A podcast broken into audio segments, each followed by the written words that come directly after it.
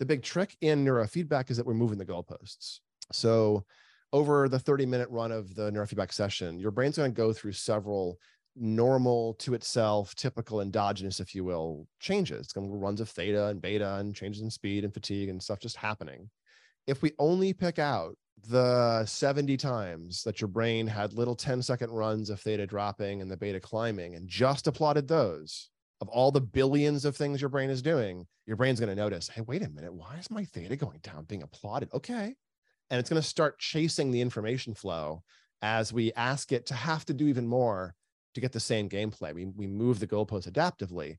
And then 10 minutes in, 50 minutes in, your brain's a little tired and you're actually not able to make the same, you aren't fluctuating as, as well in that direction anymore.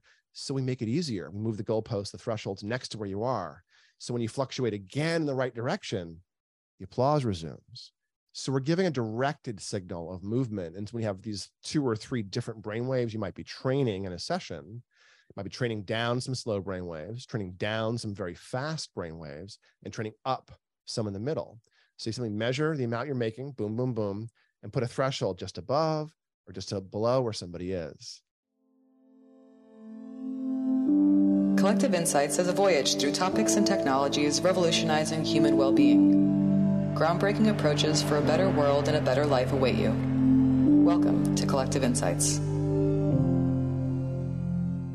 This is James Schmachtenberger, CEO and co founder of Qualia.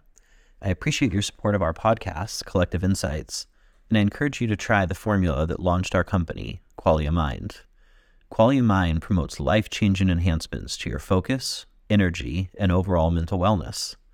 This podcast interviews world renowned experts on crucial aspects of mental wellness, such as sleep, exercise, and mindset training. But if you also want to add the life changing brain nourishment to your diet, try Qualia Mind at neurohacker.com. You can use code JAMES for an extra 15% off.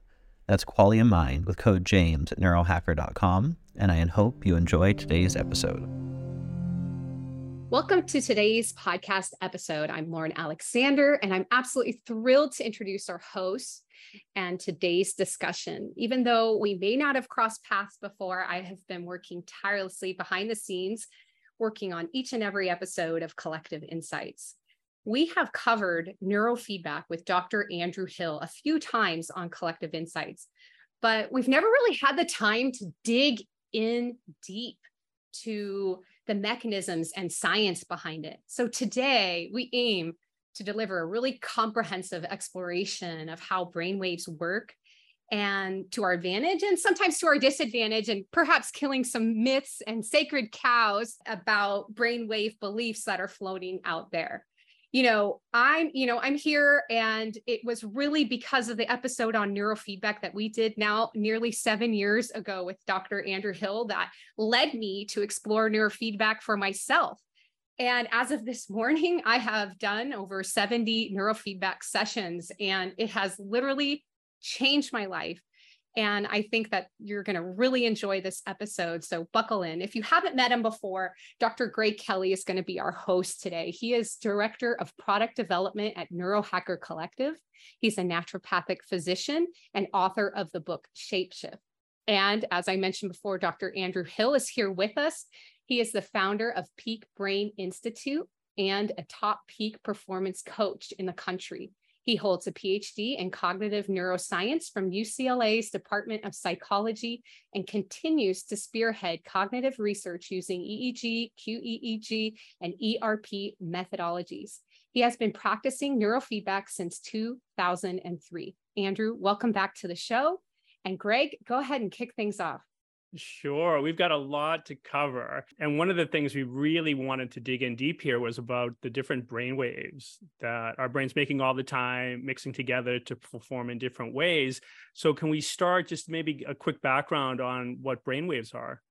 Andrew? Sure. So, um, thanks for having me back, guys. Nice to see you both. Uh, brain waves are oscillations, little rhythms the brain is making. Um, the cortex, more specifically, the brain has a bark, a, a layer that's got wrinkles, gyri, and side bumps and grooves. And the the parts of the cortex that are sort of oriented perpendicular to the scalp, to the skull, you're actually getting the ability to read the brain through that part of the scalp. So we have something called microcolumns, also occasionally called mini columns. One is electricity, one is size. And it's something like 30,000 neurons in a column, a little like block party in the city, one building. And that whole block party is jam into the same little rhythm and then firing, if you will, at the same rate, the same, you know, dance pattern. And you might have 30,000 neurons and a couple hundred thousand glial cells, the support cells, all kind of making up this little one machinery. And we have billions of these things. These are all the CPUs, and they're six layered block uh, buildings, and they have some uh, clotheslines going to the local buildings next door, sending back messages, and they have some long distance communication with pigeons to further ways, to further buildings away, and they all influence each other's uh, local neighborhood sound and intercity communication called microcolumns or mini columns. And how fast they're bouncing is a brainwave. So the brainwaves are named things off the Greek alphabet. And the first one, alpha, isn't the slowest brainwave, it's just the first one we measured, basically. Hmm. It's a very easy brainwave to see. And we measured it before we had like modern electricity, even. We used it was a scientist was bouncing light off of reflections of an exposed cortex and saw a ripple in the uh, of, a, of, a, of a flame candle on a on a wall with an interference pattern and realized it was a brainwave being evoked. Uh, so they're really these subtle phenomena that we've known about for years, but we've never really deeply understood. We still don't. But alpha is about a 10 hertz, a 10 cycle per second wave. And it's sort of like the idling mode, the rest mode, the bass, the background and it really represents the index frequency, the basic speed of your brain, the speed at which you idle. And it gets faster as you get older, as you myelinate the brain, as you produce more cells, it gets faster and faster and faster, and your speed of processing climbs. And then as you get quite older, you start to lose cell density, lose myelination, and your speed of processing dips. That's when word finding issues start showing up. That's the alpha speed dipping, for instance. Or maybe you got COVID or a head injury or haven't been sleeping for four or five days or six weeks, and then you have brain fog, same phenomena. Alpha is draggy, so you can sort of feel this. Uh, you can feel your alpha speed if you're having handoff or information flow issues, essentially. Um, so alpha was the first brainwave we thought about. It was the first one that we kind of got into in the field of neurofeedback or biofeedback back in the 50s and 60s. It's not necessarily the most exciting one to exercise. It's just really obvious to sort of measure. And starting at sort of the the slowest brain waves, if you will, we want to talk about delta. And delta happens up to about twice per second, two hertz. And it's the heartbeat of the brain, it's the background of your metabolism, the sort of brainstem phenomena of keeping your heart and lungs moving, and all the involuntary cell metabolism stuff. And bursts of it uh, dominate in slow wave sleep. That's a delta sleep phenomena. Um, it's very non-conscious background processes of the brain uh, you don't think in it, you kind of live in it basically. And you'll see that the brain will produce general amounts of it. It'll fill your delta bucket at night. It'll kind of recede in the background during the day for most of us.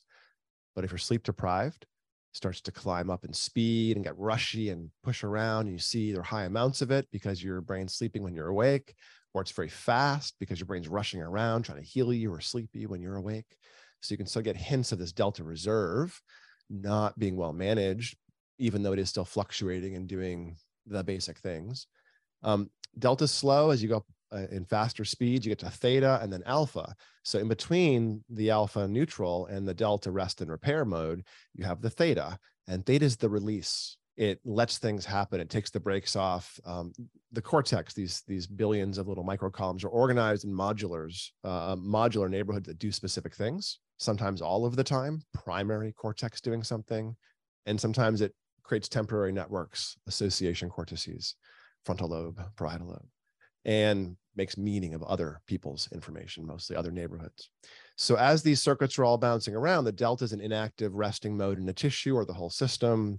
Theta lubricates, it releases the little block party to happen or a, a normal behavior of a circuit to turn on or, or happen, happen automatically. So you need theta. You know, theta is four to seven hertz, basically, roughly. And around six and a half hertz, a burst of that is the moment of insight, the aha, the, the sudden memory of the thing you didn't think you, you actually knew. That's, that's six and a half hertz. You need that. But if you make large amounts of four to seven theta broadly throughout the head, then your modules are kind of automatic and stimulus driven, and you have poor inhibitory tone. And we call that ADHD. You know, squirrel is a high theta state. We can't inhibit. You see all the patterns, the novelty, the stimulus, the outside world will drive you and put you in a mode.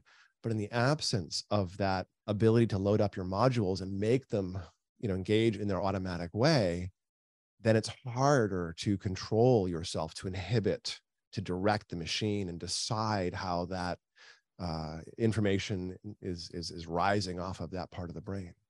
So delta, theta, alpha, and then you're into beta. And beta is a pretty wide range. It goes from about 12 hertz all the way up to about uh, close to 40. And 40 is where something called gamma starts. And beta is pretty great. It's the the modular activation, the gas pedals, the gears, the voluntary, and you think in it, you perceive in it, you have emotions in it. That's most of you that you're aware of as a thing happening in beta. And the default mode network runs in beta, and specific sensory tissue uses beta, and language tissue kicks off in beta.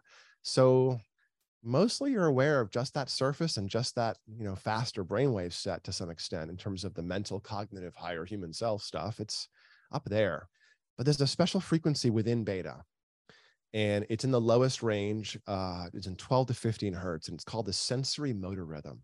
And it's what a lot of the field of neurofeedback is uh, centered around, or was discovered to sort of, you know, that's the big lifter. You can kind of think of that beta wave, that sensory motor wave, as the relaxation mode or the idle mode or the rest mode, uh, just like alpha, but in the motor range, in the movement, in the control, in the thought range. So SMR beta, low beta, when it occurs on the strip of tissue that goes from ear to ear, we have the sensory tissue and the motor tissue there, just in front of and just behind the central division. You have ascending information rising up from your body, registering just behind the central sulcus. And you have descending motor control and voluntary control going down just in front of the central sulcus. And this little bit of tissue, when you're relaxed, when you're sitting still, when you have self control and you're not distracted, you're making lots of SMR, lots of sensory motor rhythm, the strong inhibitory tone. And those of you who are wondering in the abstract what this might feel like, well, you've probably seen it. If you have a cat who lies on a windowsill and becomes very still, watches the bird, that laser like focus and physical inhibition, that motoric stillness, that's a high SMR state. That's literally the opposite of ADHD, like literally.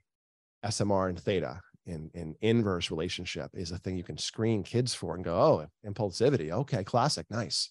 You're one of those. Um, so delta, theta into the betas, and then you're up to gamma. So gamma is kind of I for those uh, classic literature people, it's it's uh, it's a snark. It's you know it's it's a boojum. You're you're you're darting at shadows if you're concerned about gamma in a biohacker context. It's kind of like the word quantum. You got to be really careful in a biohacker context if someone's using the word quantum. Most of the time, they have no idea what they're talking about. Some of the time, they're dishonest. Uh, it's a real, it's a big problem. You know, unless you're getting nuclear medicine, you probably shouldn't be using that word with regards to your health. Honestly, it's just not valid. Sorry, I'm I'm very I'm very opinionated. That's what the podcast is for, apparently. But um, functionally, gamma is a thing. It exists. We know about it. We've measured it. Cliff Saron, uh, B. Alan Wallace did a bunch of work at the Shamatha Project showing you gamma coherence changes, connectivity changes in long-term meditators that are amazing. You see gamma changes in schizophrenia that are quite altered. You see it in aging that are altered, but it's really, really hard to measure gamma waves, 40 hertz waves. There's something called the one over F rule, the amplitude over frequency rule in all living systems, actually all systems that are dynamic and stable, that oscillate, like weather or your body. You know oscillations happen and if they're big oscillations they have a lot of energy and they're slow. Delta waves big delta wave. If you have 10 microvolts of delta you got one or two of them but when you go up to gamma 40 hertz waves you get tons of little tiny uh, gamma waves for the same energy to produce one let's say delta wave and that means as you go up in speed you go down in the size of the wave down in amplitude the problem with that in EEG is waves, as they travel from the brain through the layers of the meninges, the tissue, the skull, the scalp, they attenuate. Each of those things is a filter and it drops the amplitude of the waves and it drops some of the fast waves so much that you cannot measure gamma through the noise floor of EEG without getting under the skull or without using hundreds of thousands of dollars of very expensive amplified equipment. I've done some of that work. You can do it, but if you haven't spent a hundred grand on your EEG rig, you probably aren't really measuring gamma. And most of the literature for the first 50 years in gamma has been retracted because most of the of the researchers discovered they were picking up eye saccades, the movement of eyes, the vibration is in that muscle range that tends to bleed into uh, frontal electrodes.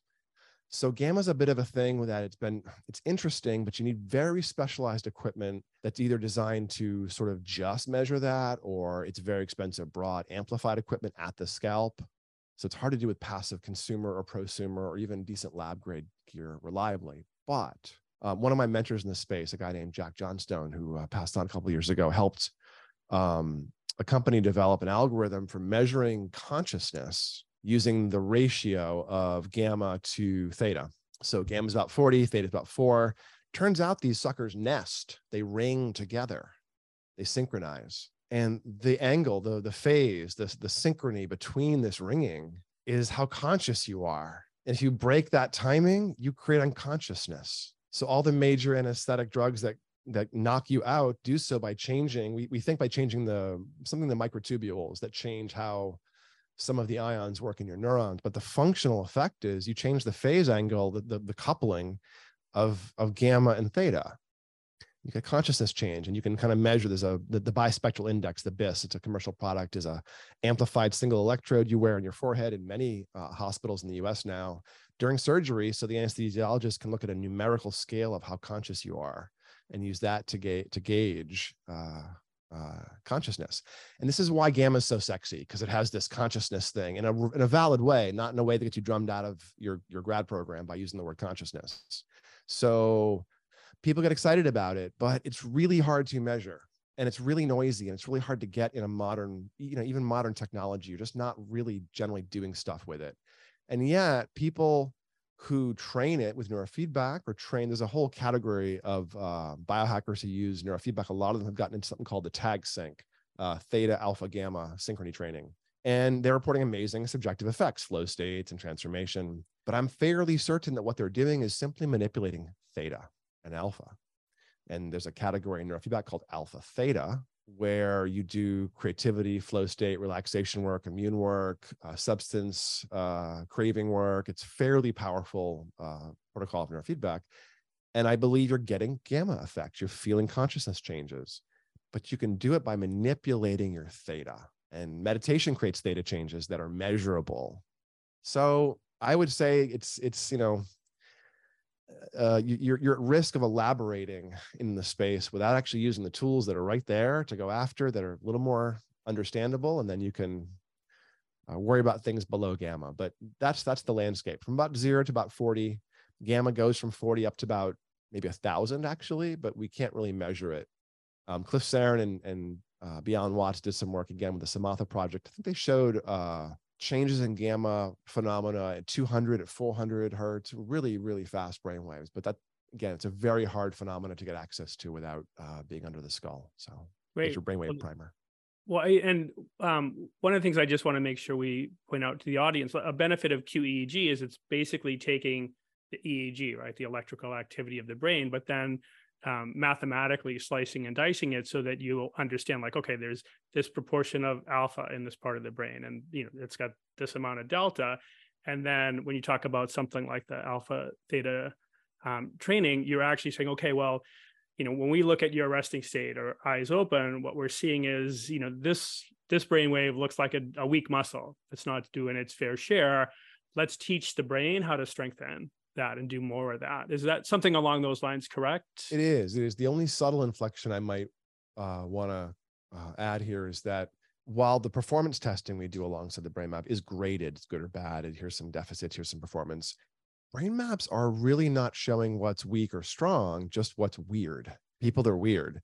So we start off, okay, how unusual are you for the average person your age on a bell curve and some heat maps? Okay, wow, your alpha is really unusual. Oh, your theta's doing that. Wow, your beta's interesting. And I don't know what that means for you. I just know what now it's plausible, what's often true, what could be true, what is visibly potentially showing up, but it's not you. It isn't the subtlety of you. It isn't the experience broadly. but it might represent the, the stuff that shows up most reliably, the stuff you can usually spot, are the regulatory features that all brains engage in all the time the executive function, the features of uh, impulsivity or inattention. You can see things like speed of processing, which is again that alpha speed, and that will represent experiences of like word finding issues and delayed recall. That's a laggy alpha speed, for instance. Um, you can see almost all the flavors of anxiety in a brain map, as far as I can tell. Eh, not so much developmental things that are slow moving and that are gradual, but all almost all of the flavors of acute or low key anxiety, perseveration, rumination, sensory and social irritability, strong trauma response stuff. Um, are things that show up as signatures in specific tissues that are cramped up. If your anterior cingulate's cramped up, well, you're either a high powered CEO, you got a little bit of OCD, maybe both, you know, let's talk about your anterior cingulate. Oh, your superpower is steel trap mind, huh? Does that get stuck? Oh, it does. Okay. You want to work on that? All right, stretch that out.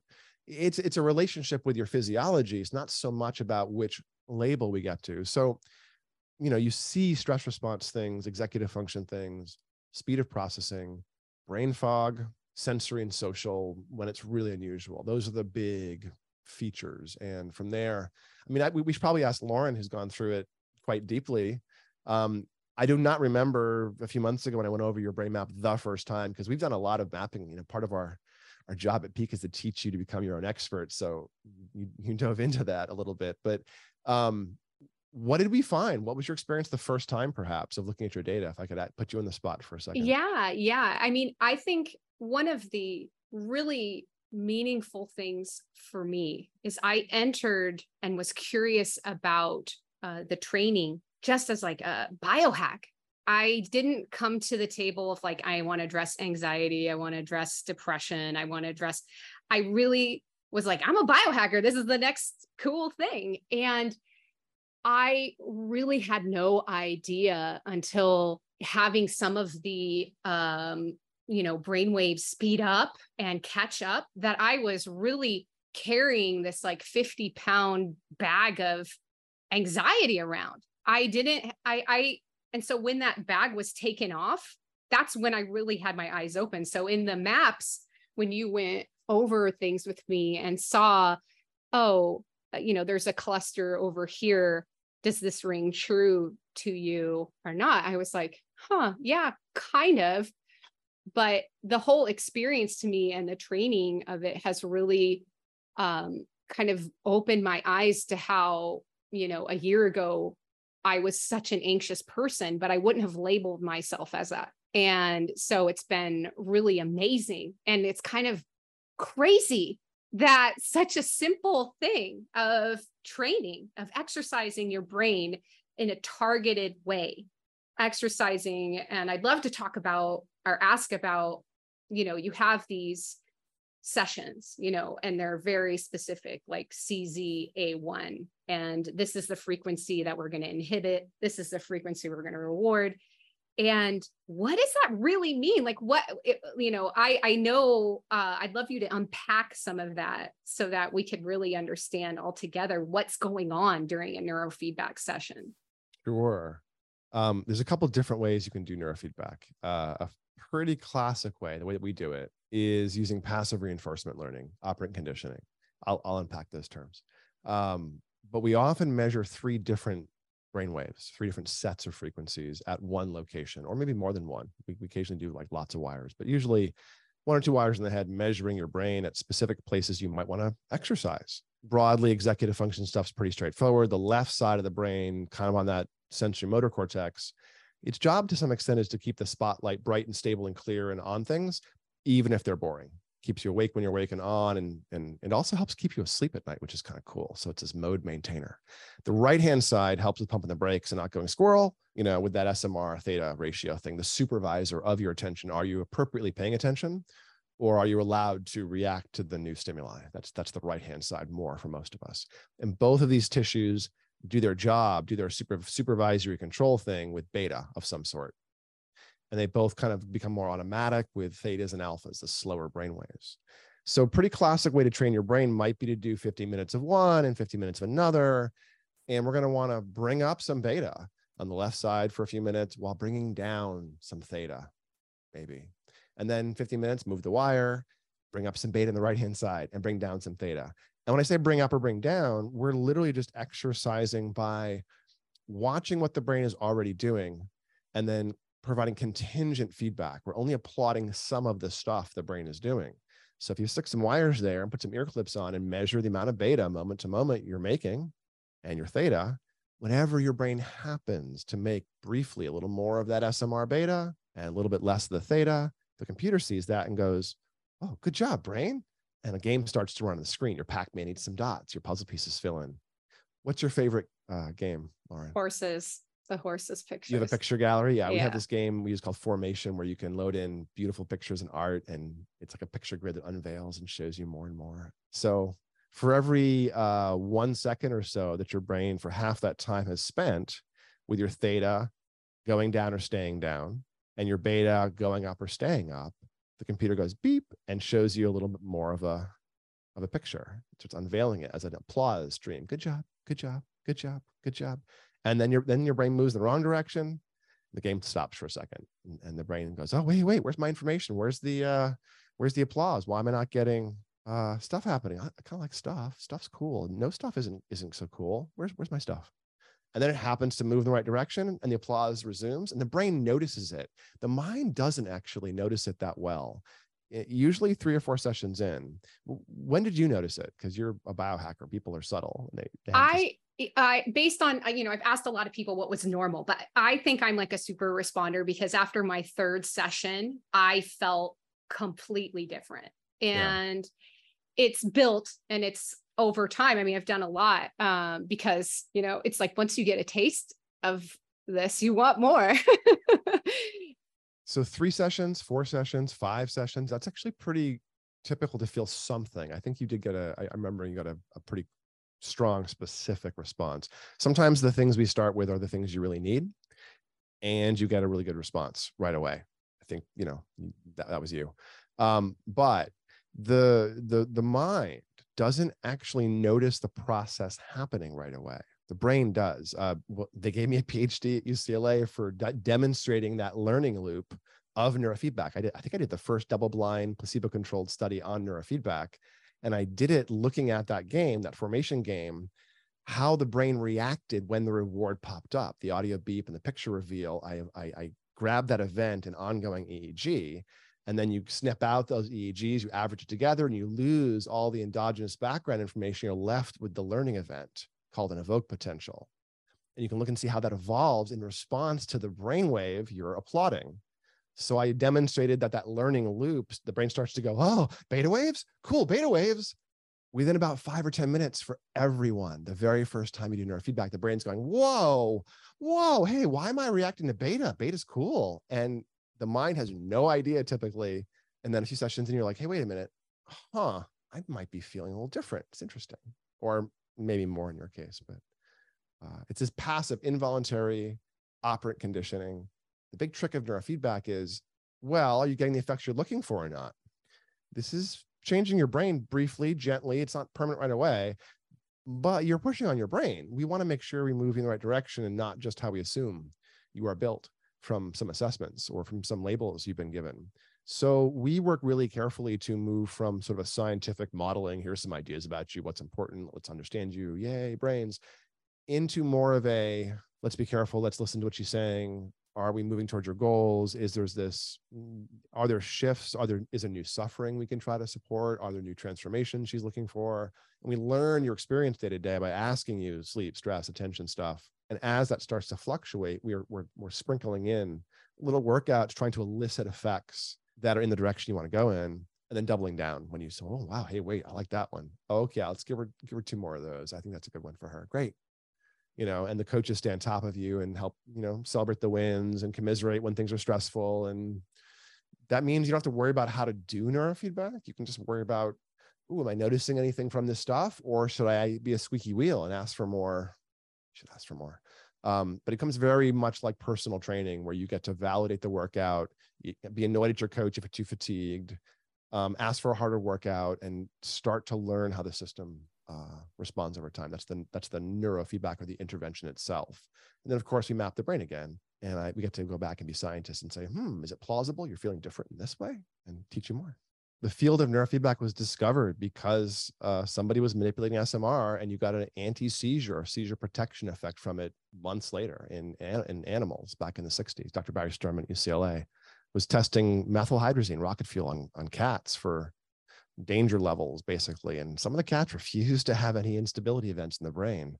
Oh wait a minute these cats were used six months before and since cats make so much smr he just squirted chicken broth in, into their mouth whenever they made a little bit more and shaped it.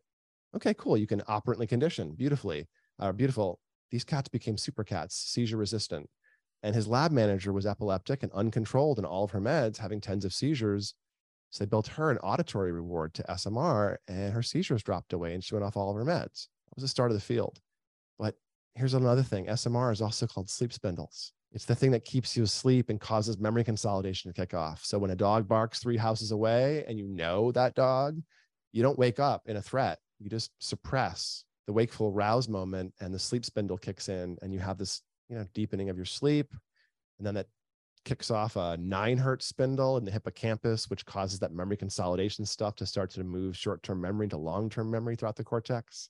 So it's this motoric inhibition that allows that deep rest, that deep staging of architecture. And it's unusual to get deep sleep improvements with alpha theta training because that actually, alpha theta to some extent, brings you into the hypnagogic mode between awake and asleep. And it brings up the theta the the nonlinear the insight i mentioned earlier while dropping the the the aware idle the alpha so that you're actually in a more of a theta dominant state more creative more shifting. It's that state people know because they have good ideas before they fall asleep or remember that thing ugh, before they fall asleep. That's that's a theta it's a, it's a hypnagogic access state a nonlinear state.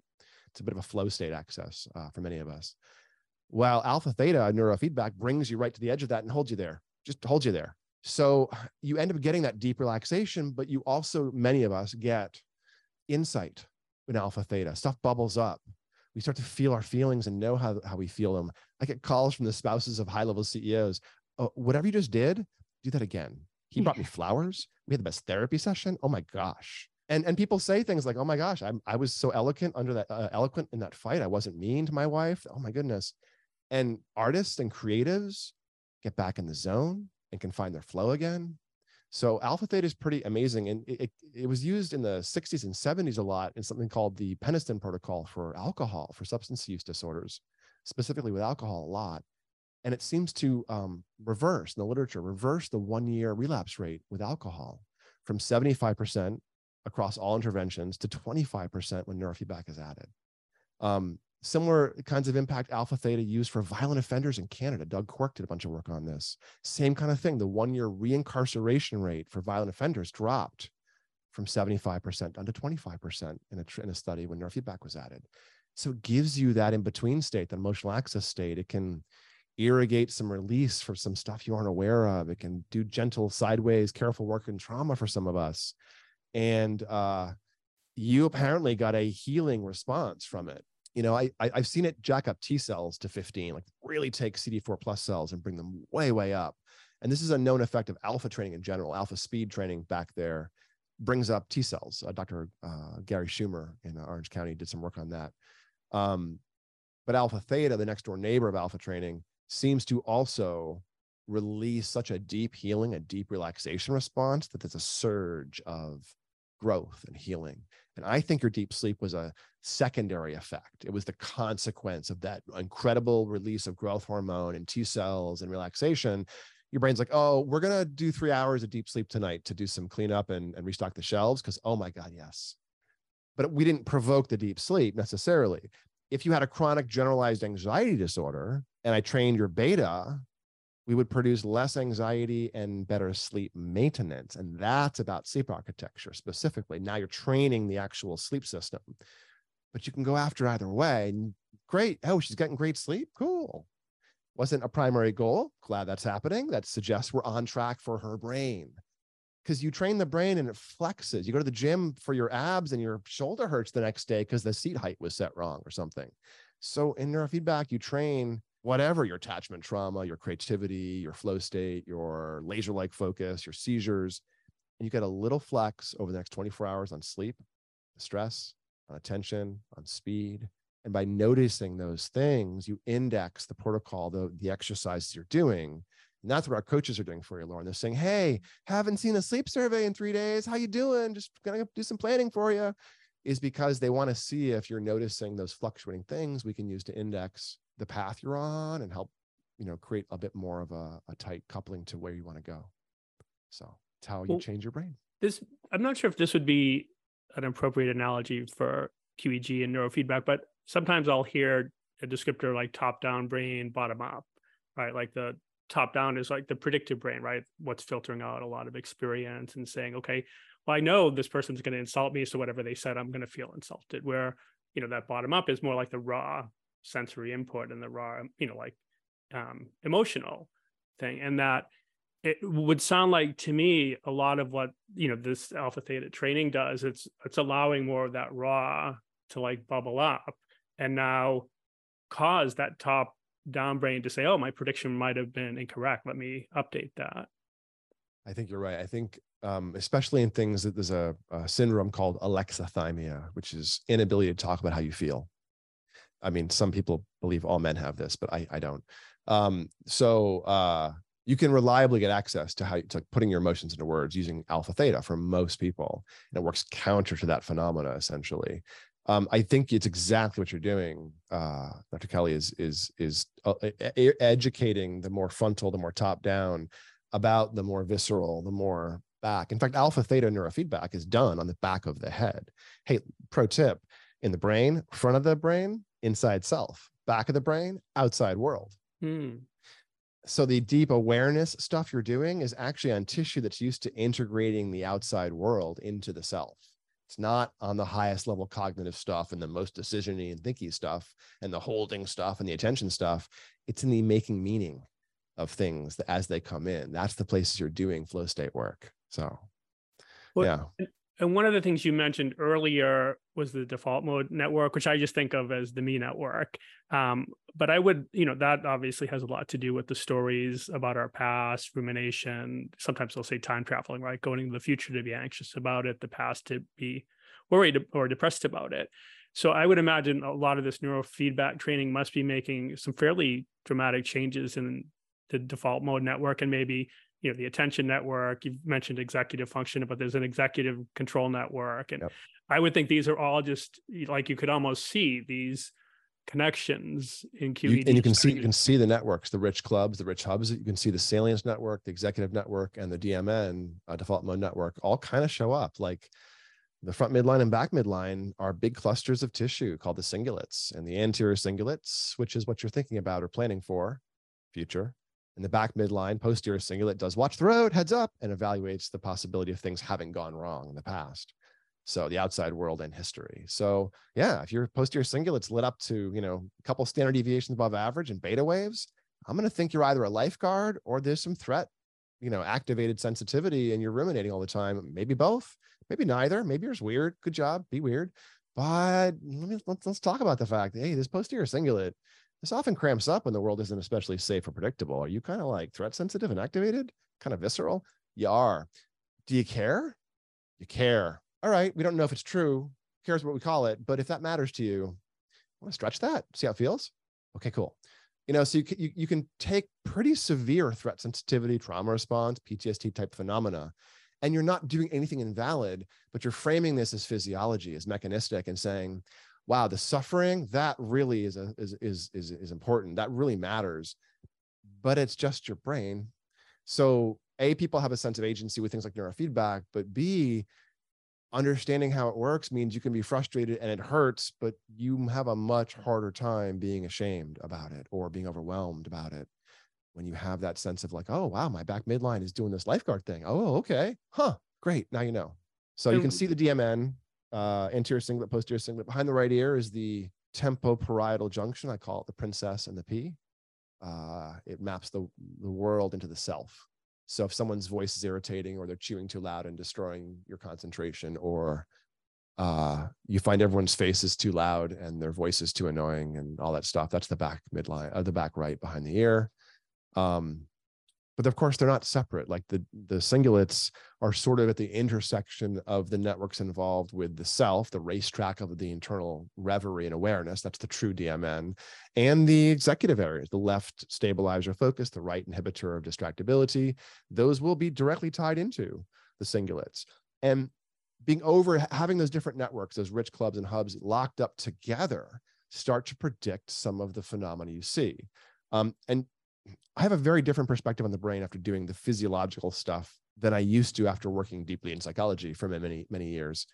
For instance, there's a the, the default mode network in the front, the anterior cingulate, and that back right, the TPJ, the temporoparietal junction there, will co-activate, co-lock up when you are obsessively focused on things in the environment that are irritating. And so you see this in something called misophonia, when a spouse about to kill their husband because he's chewing too loud. That that actually happens. It's, it's like an OCD tic, rage from small sounds, you know, mouth sounds especially because they're weird. Um, so you see this like obsessive type of thing, but that same coactivation, right TPJ and front midline, you see locked up in claustrophobia and in agoraphobia. You would hmm. think they would be somehow like opposite. No, they're about the mind being obsessed about the environment being uncomfortable. Oh, okay. And they have an outside world map to the self kind of relationship safety. Oh, so I I, I helped somebody with agoraphobia a couple years ago, two summers ago. She did a remote program, and after doing I don't know, eight weeks or something with us, went on a road trip to a wedding and came back from it with pictures and success stories and posted them into her Facebook group for agoraphobia. And I got 12 people the next week who had agoraphobia who came who got maps, and nine of them had this pattern. Hmm. I went, oh, oh, agoraphobia looks like other tic disorders. Holy cow! It looks like claustrophobia. It looks like misophonia. It looks like Tourette's. Huh. And then I, you know, you talk to them about their DMN and their anterior cingulate and the TPJ, and you start to decompose this from the big scary label hey, here's how you might well in this anterior cingulate also means that you have a mind like a steel trap. And the right TPJ also means that you got all the feels and you got all the empathy and you're a little raw, but it's kind of a superpower, huh? Okay. And it's not about this monolithic application of label or identity at that point. It's more about, okay, here's how it works. And I'm able to do something about that and stretch that tissue. So, you know, it's my soapbox. Well, and I think the, and I just want to illustrate this point, I, I think I often tell Lauren, I think of feedback as the breakfast of champions, right? And creating good feedback loops should be our goal in as many areas of our lives as possible. And um, like one, I would say, example from my way distant past, back in, I think it was 1990, I decided to study Thai language. And one of the first things we did was learn colors. So in English, that ng sound that you'd have at the end of a syllable, like ring or wing, like we've got that, right? We heard that sound in that location at the end of a syllable in infancy. Our brain, you know, wired to hear and say that appropriately.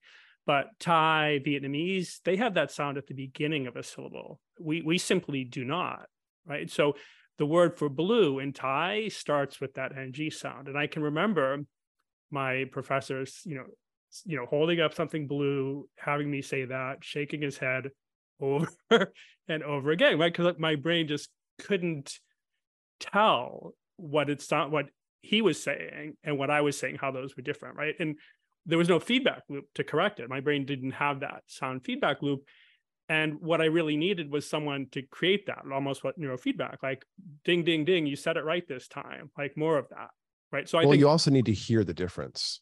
Yeah right? The ages 9, 10 roughly, the laterality left right division finishes off. And at that point, the brain prunes out the possibility of hearing new speech sounds. Because if you hear something that's kind of like a phoneme you already know, it's probably the guy from the village next door. It's probably not a new language. So this is the basis of, our, of both our accents that if we learn languages after age 10 or 11 or 12, but also the inability to hear speech sounds that aren't fully, you know, nuanced in our native tongues, unfortunately. So, well, and I guess to finish off my analogy, I didn't need to be told I was doing it wrong. I knew I was doing it wrong. I needed help doing it right. And to me, when you know, I think of what you offer with neurofeedback, it's teaching the brain how to do things right that before it was just stuck. It didn't it didn't hadn't figured out that on its own. The chances are that it would figure out on its own are fairly low you know where if it could have it probably would have. And it's why you know you see so many miraculous things with the brain in such a wide context of limitations. And like you said some limitations you know maybe a superpower in another area. So let's keep that but let's you know like help you overcome the limitation and, and you can measure things you can't feel so you can train involuntary aspects. I mean you know you can do things with neurofeedback you can do with meditation but that's only the voluntary stuff. You have a really hard time accessing tissue you can't literally feel with meditation but you can go right after it measure it in real time with neurofeedback. So it gives you like a, an end run around the voluntary and the mental but you also do get the benefit of the imposed feedback loop of talking to your coaches day to day about how you're feeling and monitoring your sleep and you know drucker what is measured is managed here. And if you start recording your sleep and recording your uh, energy level and your mood and your stress because you've told us those are your goals and we're having you let us know if they iterate well, you're going to be really aware of what your mood is doing day to day, your sleep habits are doing. If you're actually taking, oh my gosh, I got to tell peak brain coaches that I am my Oura ring shaming me again. Oh, wow. That might mean you don't eat before bed tomorrow because you have the reflective coaching piece of it. And it means that you, you know, start to notice and shape. And uh, uh, as an aside, the one of the best ways to track your sleep in the literature, among the most accurate, is tracking your sleep is rating it subjectively. And if you do that routinely over time, you become as good a rater as the best combination of EEG and actigraphy and everything else. You actually approach perfect if you just start doing it eventually. And it actually gets better than most of our biohacker sleep trackers we have access to. You can, you can get there pretty well. So, so the point is observe, record, make notes, be mindful, don't let momentum push your brain, your circadian rhythm, your sleep habits, your food, your stress response around. Start looking at those systems and thinking about how they they move and starting to steer them. So we try to sneak that in while we're training your EEG. We try to like teach about circadian stuff and you know the best way to do keto if that's your jam or whatever other biohack you're you're layering in. We try to uh, give you a little bit of best practices so that you have this longer term feedback process built in to steer changes for yourself. So, well, Lauren, you've been, you know, listening attentively. Are there any things that may have come up that you have questions on or think our audience may um, benefit from some clarification? I think we covered the brainwaves piece really well. But one thing at least that I really appreciate about neurofeedback on a um, on my you know understanding of it is about how it's about pattern recognition and then how the brain is just this pattern recognition engine in it of itself. And we're using a modality about pattern recognition to kind of nudge it in the right direction but that it is very self-directed. So maybe you could help better synthesize like my understanding of the pattern sure yeah, you're talking about associative learning. Things happen, things get associated, all kinds of things in the brain, the body, and the body notices the ones that are rewarding, that are reinforcing. So while neurofeedback functionally is a bit different sitting in a chair watching a game stop and start it's kind of no different than a baby flopping around who manages to do a baby push-up and goes oh my gosh i can see 12 feet all this information the world is so much bigger holy cow i love it the body, the brain remembers, oh, okay, more information in that state. Let's do baby push ups tomorrow and later on because it's cool. But the baby wasn't thinking left arm, right arm, got to do a push up. It was just like reach for the mode, reach for the activation. And there was a reinforcer, a rewarding state about, oh, more information, yummy stuff, interesting stuff. So in the case of neurofeedback, the rewarding stimulus is just something at all you know there's billions of things happening so all we're doing is watching one little piece of the brain going good job good job good job good job good job again and again and the brain starts to go oh okay. The big trick in neurofeedback is that we're moving the goalposts. So over the 30 minute run of the neurofeedback session your brain's going to go through several normal to itself typical endogenous if you will changes. It's going to runs of theta and beta and changes in speed and fatigue and stuff just happening. If we only pick out the 70 times that your brain had little 10 second runs of theta dropping and the beta climbing and just applauded those of all the billions of things your brain is doing, your brain's going to notice, hey, wait a minute, why is my theta going down, being applauded? Okay. And it's going to start chasing the information flow as we ask it to have to do even more to get the same gameplay. We, we move the goalposts adaptively. And then 10 minutes in, 50 minutes in, your brain's a little tired and you're actually not able to make the same, you aren't fluctuating as, as well in that direction anymore. So we make it easier. We move the goalposts, the thresholds next to where you are. So when you fluctuate again in the right direction, the applause resumes. So we're giving a directed signal of movement. And when you have these two or three different brain waves, you might be training in a session, you might be training down some slow brain waves, training down some very fast brain waves, and training up some in the middle. So you simply measure the amount you're making, boom, boom, boom, and put a threshold just above or just below where somebody is. And then when they move across that or stay on the right side of that, the game runs. And every so often you adjust the thresholds next to where they are so that their general tendencies of the brain moving in that direction is what the brain hears about. And then we see how you feel. So yeah, operant conditioning in involuntary instrumental conditioning specifically, but it's just low key operant conditioning with passive feedback. Yeah. Awesome. Well, thank you. It has uh, been a really awesome episode for our listeners. It's been an amazing journey for me and your team is incredible. How how can um you know if anyone's listening, how what would be the best way to learn more, interact with the Peak Brain Institute? Yes, yeah, so we have offices uh, popping up uh, both in the U.S. and a couple now uh, overseas, but most of our clients work remotely. So you guys can come to one of the U.S. offices where we have a, a special for the folks who are neurohacker affiliated um, where we have like an unlimited annual brain mapping membership, and it's usually 500 bucks, but it's half price for the neurohacker folks. It's like a biohacker special to come in and do like maps and maps and maps and maps with all your nootropics and schedule those maps. People do, and we love it. So you know, get in there and learn your brain. Um, but we also do everything fully virtually and remotely. We send out equipment. So, you know, our socials are mostly Peak Brain LA, but it's Peak Brain Institute as the main website. So come check us out. Tell us you heard us here and uh, tell us what your brain goals are, and we'll help you figure out yourself perhaps a bit more and give you some control over making changes. Well, thank you so much, Andrew. Today I've learned a, a tremendous amount, and I'm like honestly super excited to do more work with you myself. So thank you. Of course, Dr. Kelly. My pleasure. We'll we'll get you back in, and uh, we'll we'll peek more at your at your EEG.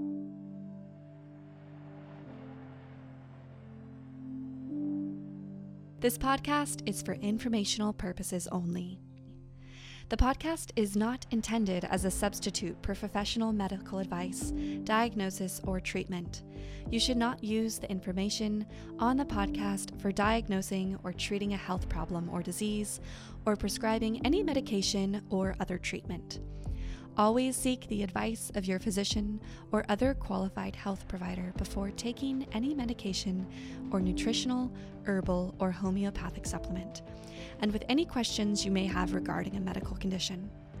Never disregard professional medical advice or delay in seeking it because of something you have heard on this or any other podcast. Reliance on the podcast is solely at your own risk.